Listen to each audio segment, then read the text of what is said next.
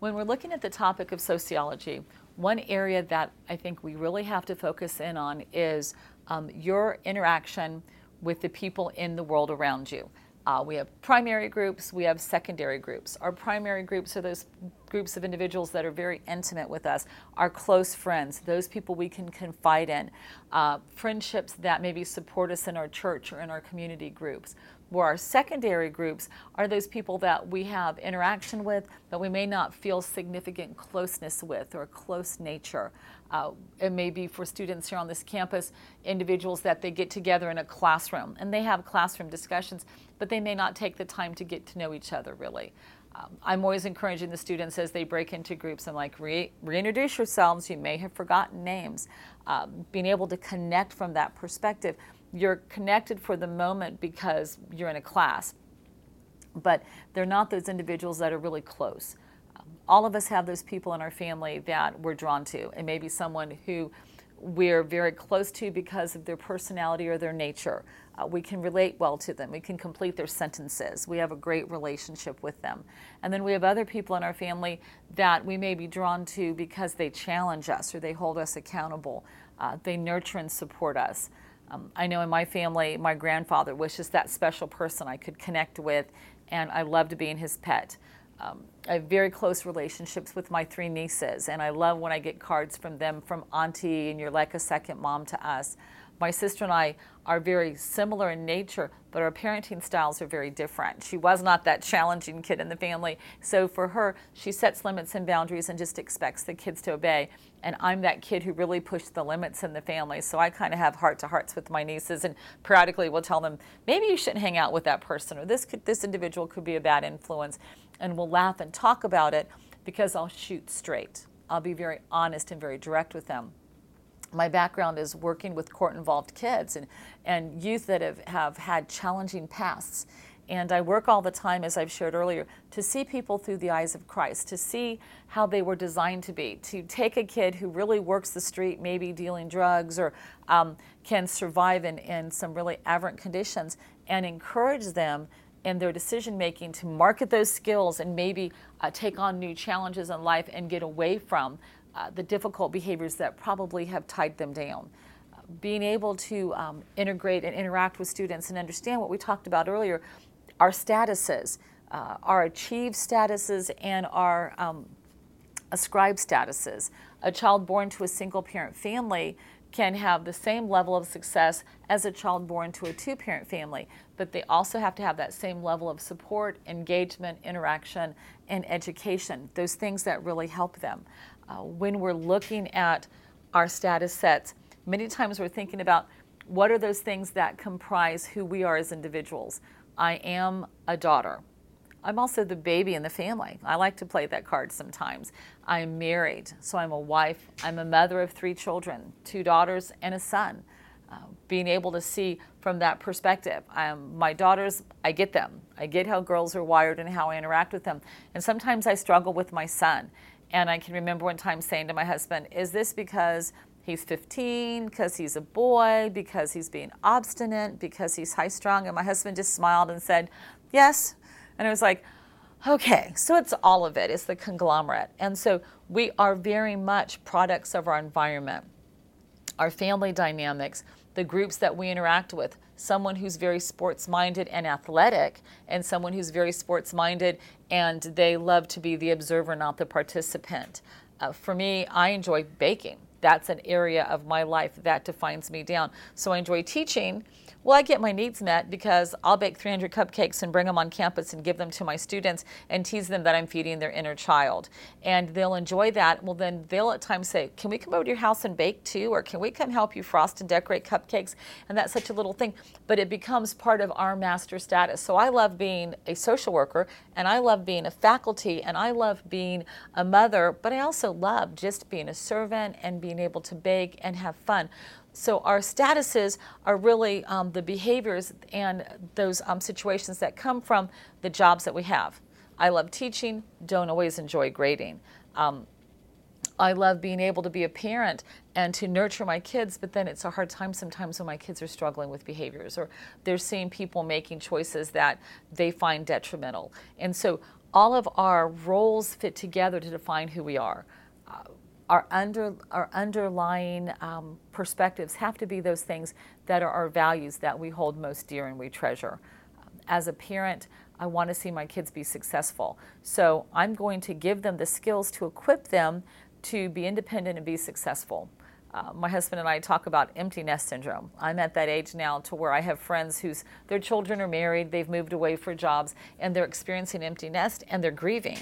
Um, I say to my husband, Nope, I'm ready for empty nest because I'm growing my children and preparing them, hopefully, the two of us together are to be independent of us.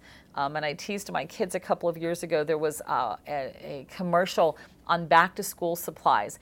And um, a mom and a dad had filled their daughter's car to go away to college. And they're standing in the driveway and they're crying and hugging and wiping tears. And she drives off and they walk in the house. And the mother walks to her bedroom and said, I want the hot tub in that corner. And we both started laughing. My husband and I say to my kids, I'm waiting for my hot tub. I know you're going to move out and, and become independent but then my role will change. I'm still going to be a mom. They're not going to be living with me. My role will change. Someday, hopefully, I'll be a grandparent. My kids will marry, and, and we'll have um, that available to us. We'll be able to um, engage and interact from that perspective with friends and family and things.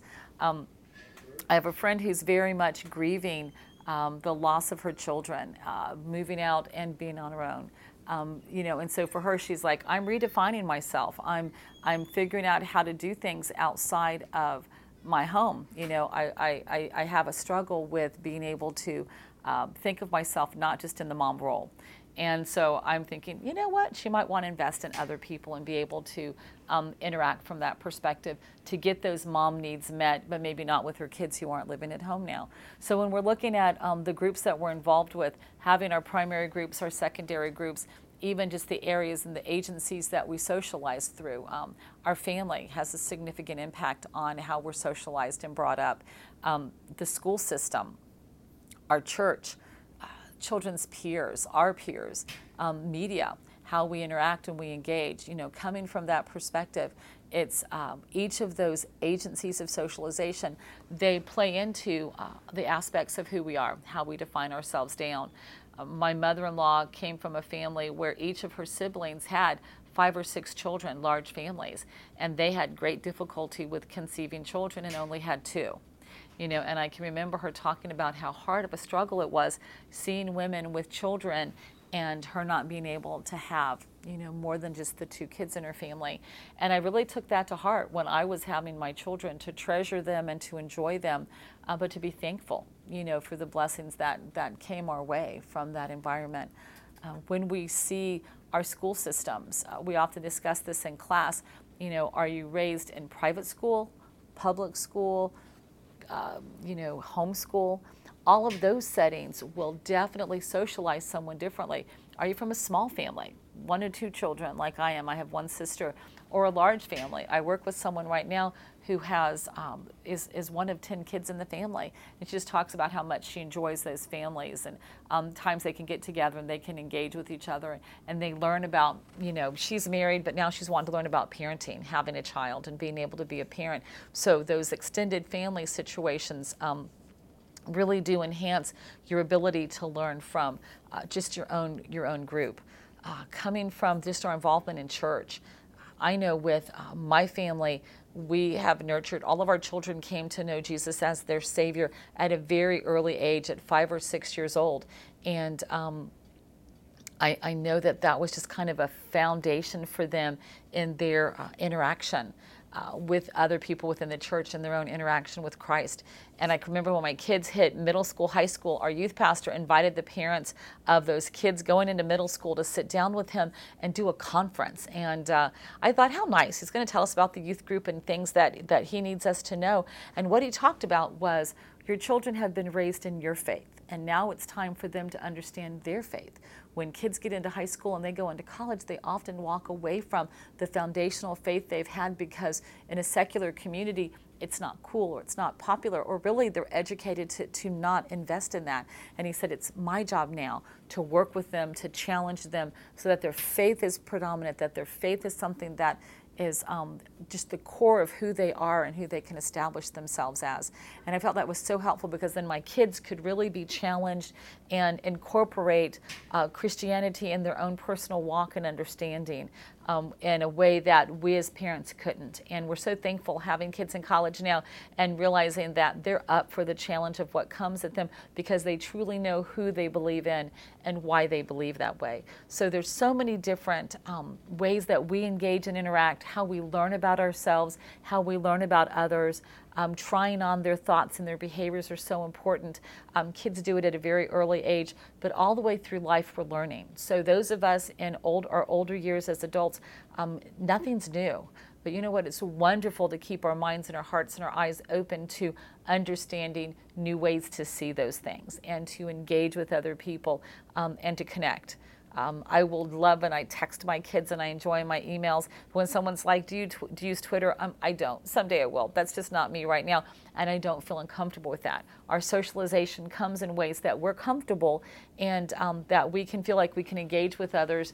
But it's always about communication. It's always about connecting. It's always about sharing values. And so as we look through um, this material, understanding as you define down who you are, it's going to be ever evolving as you grow older, as your kids leave the house, as you take on different jobs, as um, you lose someone that you love that's close to you. You continue to reevaluate who you are, reevaluate um, how you feel about things, and really how you can make that connection into each um, new stage of your life and in your own personal development.